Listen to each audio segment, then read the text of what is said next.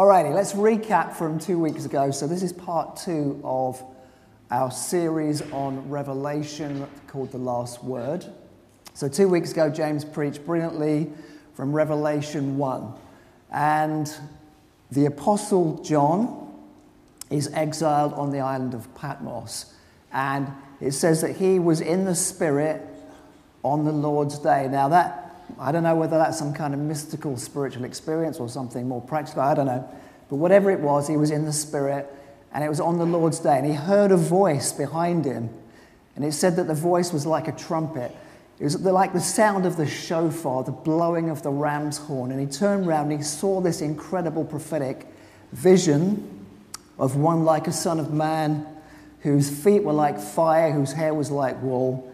And it says that he heard this voice and he turned around and he saw seven golden lampstands or seven menorahs or menorah in Hebrew. Revelation 1:20 it said that the lamps the seven golden lampstands were the seven churches. And interesting to me that the churches were symbolized by the golden lampstand, something that gave off a lot of light rather than the cross like it is these days. So, the seven golden lampstands that John sees are the seven letters to the seven church, sorry, the, the seven churches.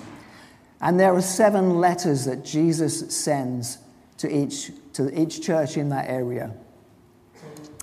And to each one, it begins with a commendation. You're doing this brilliantly and you're doing that brilliantly, but I have this against you, and I want you to change this, I want you to change that, I want you to do these things. But the last two of these seven letters, there is no commendation. It's only rebuke. It's only, these are the things I want to correct. And so we come to the letter to the church in this place called Laodicea. And let me talk a little bit about what Laodicea was like. It was 45 miles southeast of Philadelphia. It was the meeting place of three intersecting highways, and it was a thriving center of commerce. It had in it public baths, it had stadiums. When I think of stadiums, I'm thinking of like Selhurst Park, heaving with 26,000 people, or you know, other stadiums even bigger than that. It had a shopping center, it had many wealthy bankers, many millionaires. Had a medical school specializing in the healing of the eyes.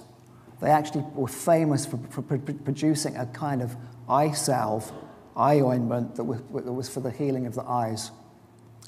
It was also really famous for they had these garments of black. They had this luxurious and exotic black wool.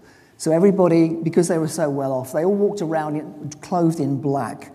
So they, walked, they had these tunics of black soft wool.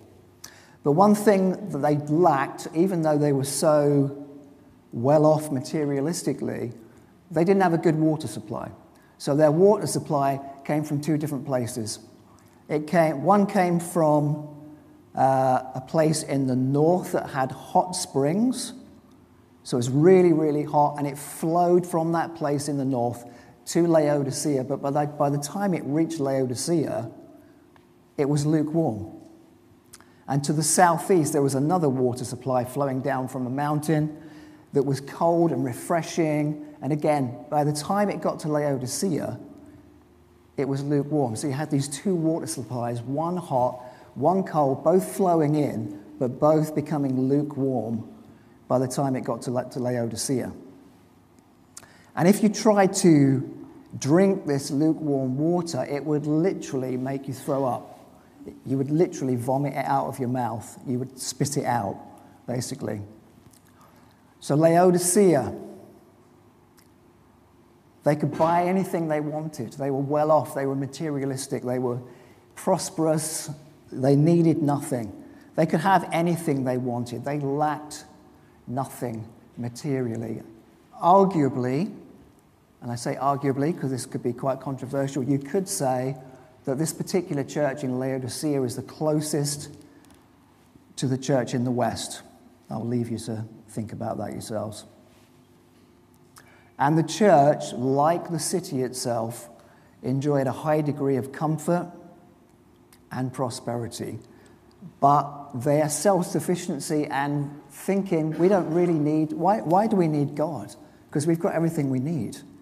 You know, it that lukewarmness resulted in a diminished zeal and passion and fire for God and for the things of his kingdom. And it was in that atmosphere that the church existed. And like the church, the letter to the church in Sardis, which also had no commendation, the church in Laodicea, there was nothing good that Jesus had to say about it. So, to the angel of the church in Laodicea comes this letter from Jesus Christ, the Almighty One.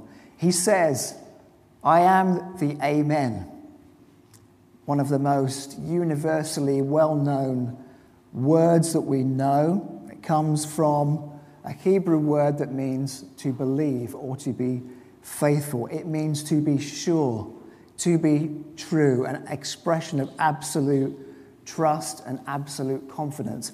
I am the Amen. I am the one who is true. I am the one who is faithful. I am the one in whom you can believe. I am the one who is sure. I am the one in whom you can have absolute trust and confidence. He says, I am the faithful and the true witness. I am the trustworthy one. I am the one who is loyal, faithful, and dependable. I am the true witness. I am the real thing. I am the authentic one. I am the true expression of God who is absolutely over all things, who is absolutely trustworthy. He says, I am the ruler of God's creation. He says, I am the beginning, I am the origin, I am the head, I'm the chief, I'm the starting point, I am the summit, I am over all things, the one who rules completely, totally, utterly over all of God's creation. And Laodicea is the seventh church to receive a letter. Seven biblically speaks of completion. But like I said before, there was no praise, no commendation, nothing that Jesus looked at to say, You're doing this brilliantly. Nothing. Only rebuke, only, uh, only wanting to correct. And he says, I know your deeds.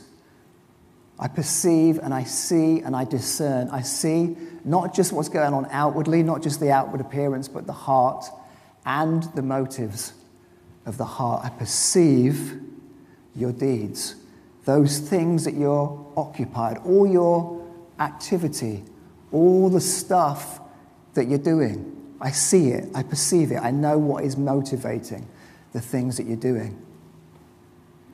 And he says, I see your deeds, and I see that you're neither hot nor are you cold, but you are lukewarm. Just like those water supplies, one was hot originally, one was cold originally, but by the time they flowed into Laodicea, they were lukewarm. He says, You're like that. He's using imagery and things that they can understand.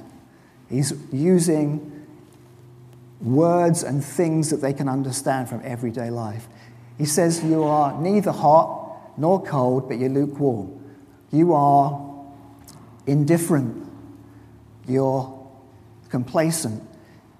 You're a Christian, and people know you're a Christian, but you're making no difference at all to those around you. You have all these magnificent achievements through your own strength, through your own effort. You want to please people more than you want to please God. You're lacking in enthusiasm and zeal and passion and fire and energy. You're living for yourself, but you're not for God. You're putting yourself first and you're not putting God first.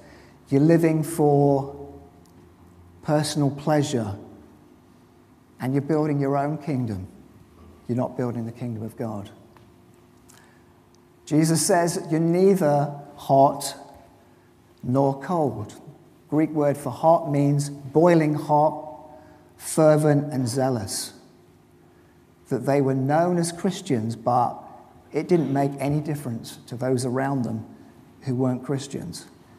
And Jesus says it's better to be either boiling hot or cold, to be completely all in or totally against and opposed to, but don't be somewhere stuck in the middle, neither hot nor cold, but just lukewarm, neither in one place or another. Don't be tepid, don't be lukewarm. And even though you've acquired much wealth in materialistically, and you say that you don't need anything, why would you need God when you've got everything you need and you're self sufficient? But I say that you're wretched, pitiful, poor, blind, and shamefully naked. And it says, Because you are lukewarm, I'm going to spit you out of my mouth. Now, I, I think the I reckon the translators took a politeness tablet when they translated that because it actually means literally to vomit you out of my mouth. It means that the taste of that water that is lukewarm and tepid is so disgusting that I just spit it out my mouth. Jesus is saying either be all in or be all out, but don't be somewhere in the middle. Don't be lukewarm. Are you 100% sold out for the kingdom of God? Or are you somewhere on the other side opposed to it, but don't be somewhere in between, neither hot nor cold? The, church in Laodicea said, We are rich. We don't need anything. They were saying, We have no lack. We have everything we need. We have a, they had a false sense of self sufficiency, and that subtle corruption of believing that lie led to a lack of zeal, lack of passion, lack of hotness, lack of fire for the things of God. And Jesus says some stuff which is not very nice. he says, You say you're rich, but I say you are wretched. Your hearts have become hard and calloused. You have an insensitive disregard for others because you think you're rich. You say that you're rich and you don't need anything, but I say you are miserable. You are to be pitied. You say we are rich and we don't need anything, but I say you're poor. You're destitute spiritually. You're helpless spiritually. You're powerless spiritually. And you're needy spiritually.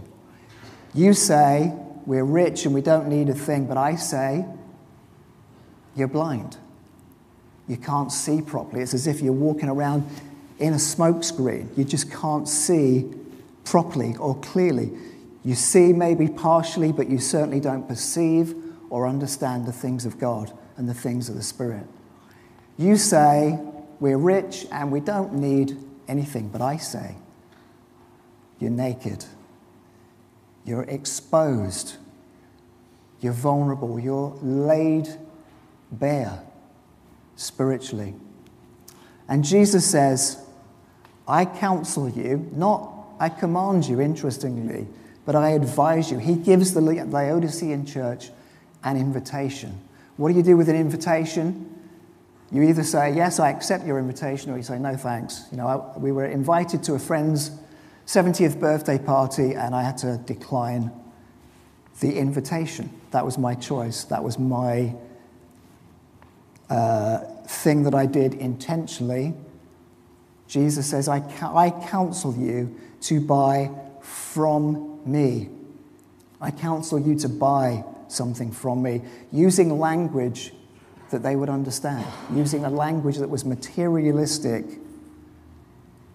and, and perceiving things through the mindset of monetary value and materialistic things. He says, I counsel you to buy from me gold refined in the fire. Let yourself become refined through the fiery furnace of affliction and trials.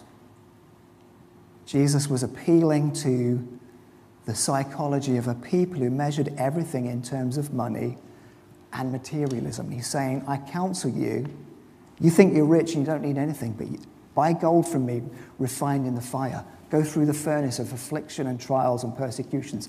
Be on fire. Be fiery. Set yourself on fire. I think it was Spurgeon, Charles Spurgeon, who said, I set myself on fire and I let other people watch me burn. And Jesus says, Do all these things so that you can become truly rich, not just materialistically rich, but spiritually rich, abundant spiritually, overflowing with blessings, not just spiritual, but also physical and materially, materialistically, so that you can be abundantly and extravagantly generous to give away the abundance that you have, particularly to the poor. I've Been reading a lot of, uh, I've been reading through the book of Proverbs recently. There's a lot of proverbs that say when we give to the poor, we are honoring our Maker, we are honoring God. Here's a really good quote that I found. The church in Laodicea failed to find in Christ the true source of all wealth, splendor, and vision. Let me repeat that.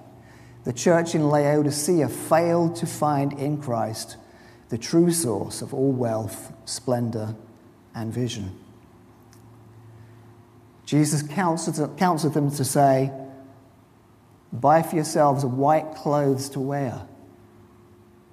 You know, they were all walking around in these luxurious tunics of black soft wool, but he says, Get white clothes to wear, symbolizing righteousness, purity, holiness, like the garments of angels, so that the shame of your nakedness may not be revealed, so that the shame of your na- nakedness may not be made manifest to other people, may not be exposed, may not be made to be seen by everybody, may not to be exposed in full view of everybody looking on. He says, Get for yourselves eye salve and they would recognize that because they were known for this healing school that produced this wonderful eye salve for the healing of the eyes. So I got, somebody met, said to me after the, this morning's service, it's a bit like having cataracts. Now, I've never had cataracts, fortunately, and when I went for my last eye test, he said, Yeah, you're about 10 years away from that. So I was very grateful for that. But I know people that have, and they said, when you have your cataracts done, it's like you see things completely differently. And when the cataracts are over your eyes, everything is so dull, you cannot see properly. And Jesus says, Get eye salve so that you can see properly. And not just see what's in front of you, not just see in the physical, but to see and perceive and understand and discern because they had lost their spiritual perception. And then he says something really, really interesting. He says, Those whom I love,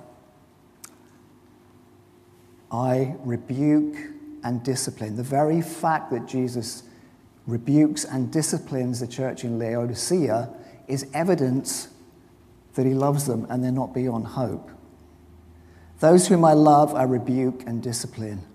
I rebuke. I convict by bringing things into the light. I call to account. I chasten and I reprove.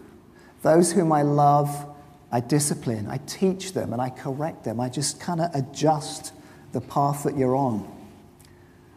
It says in Hebrews 12 that we've all had fathers who disciplined us, and even though it wasn't, it didn't feel great at the time, later on it produced a harvest of righteousness. And the very fact that Jesus rebukes the church in Laodicea is evidence that he still loves her and he still loves his people and that they're not beyond hope. And he says, therefore, be zealous.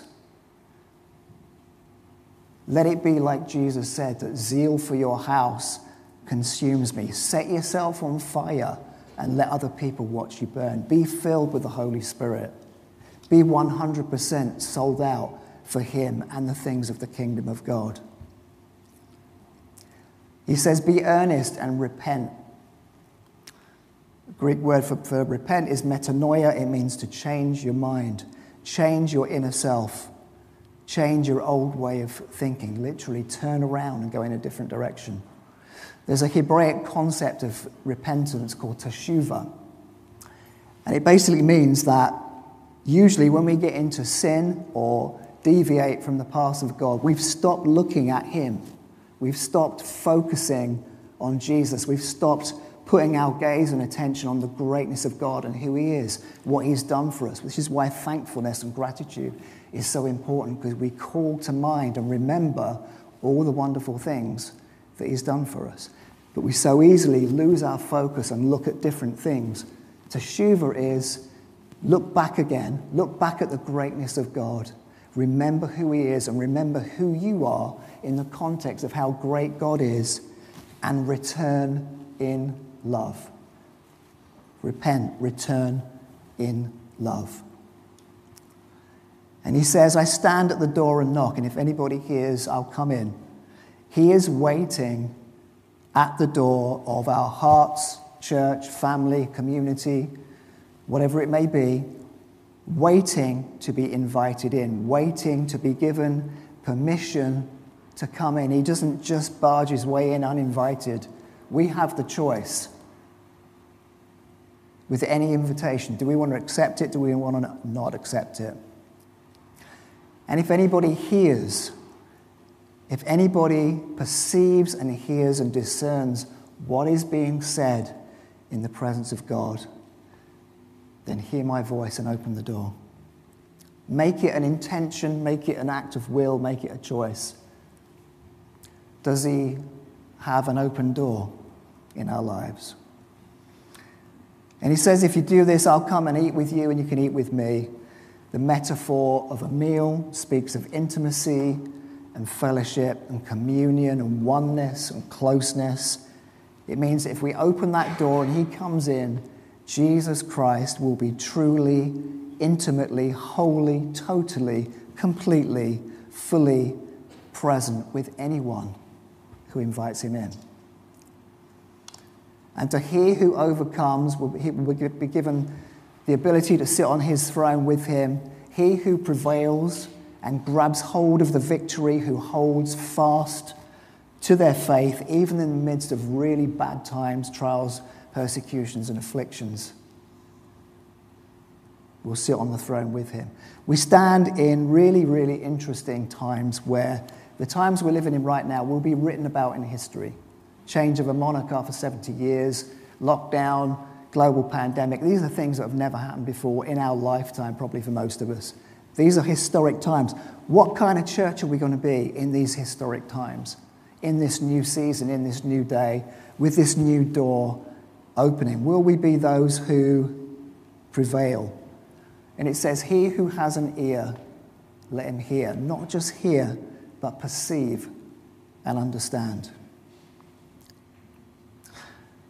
All right, just coming in to land now. Let me read you the Passion Translation of this same scripture. And then I've got a couple of questions just to ask. This is what it says in the Passion Translation, which should be coming. I think we got slides, but there you go. Uh, write the following to the messenger of the congregation in Laodicea, for these are the words of the Amen, the faithful and true witness, the ruler of God's creation. I know all that you do, and I know that you are neither frozen in apathy nor fervent with passion. How I wish you were either one or the other. But because you are neither hot nor cold, but lukewarm, I am about to spit you out, out from my mouth. For you claim, I'm rich and getting richer. I don't need a thing. Yet you're clueless that you're miserable, poor, blind, barren, and naked. So I counsel you to buy, to purchase gold perfected by fire so that you can be truly rich. Purchase a white garment to cover and clothe your shameful Adam nakedness. Purchase eye salve to be placed over your eyes so that you can truly see. All those I dearly love, I unmask and train. So repent and be eager to pursue what is right. Behold, I'm standing at the door knocking. If your heart is open to hear my voice and you open the door within, I will come into you and feast with you, and you will feast with me. And to the one who conquers, I will give the privilege of sitting with me on my throne, just as I conquered and sat down with my Father on his throne. The one whose heart is open, let him listen carefully to what the Spirit is saying now to the churches. Darrell, do you want to come up and give me a nice pad or something? Next slide. Here's a great quote that I found that says the only cure for being lukewarm is the readmission of the excluded Christ. In other words, just to let him back in again. And here's three questions for us this morning. And as always, there's always an invitation, there's always the offer of a beautiful love gift from the Lord to us. And whether we accept it or not is obviously our choice and our, our, our, our uh, intention. Question number one If Jesus was writing a letter to Purley Baptist Church this, today or this week, or to the church in Croydon, what would he say? What would he find that was commendable? What would he find that was not commendable?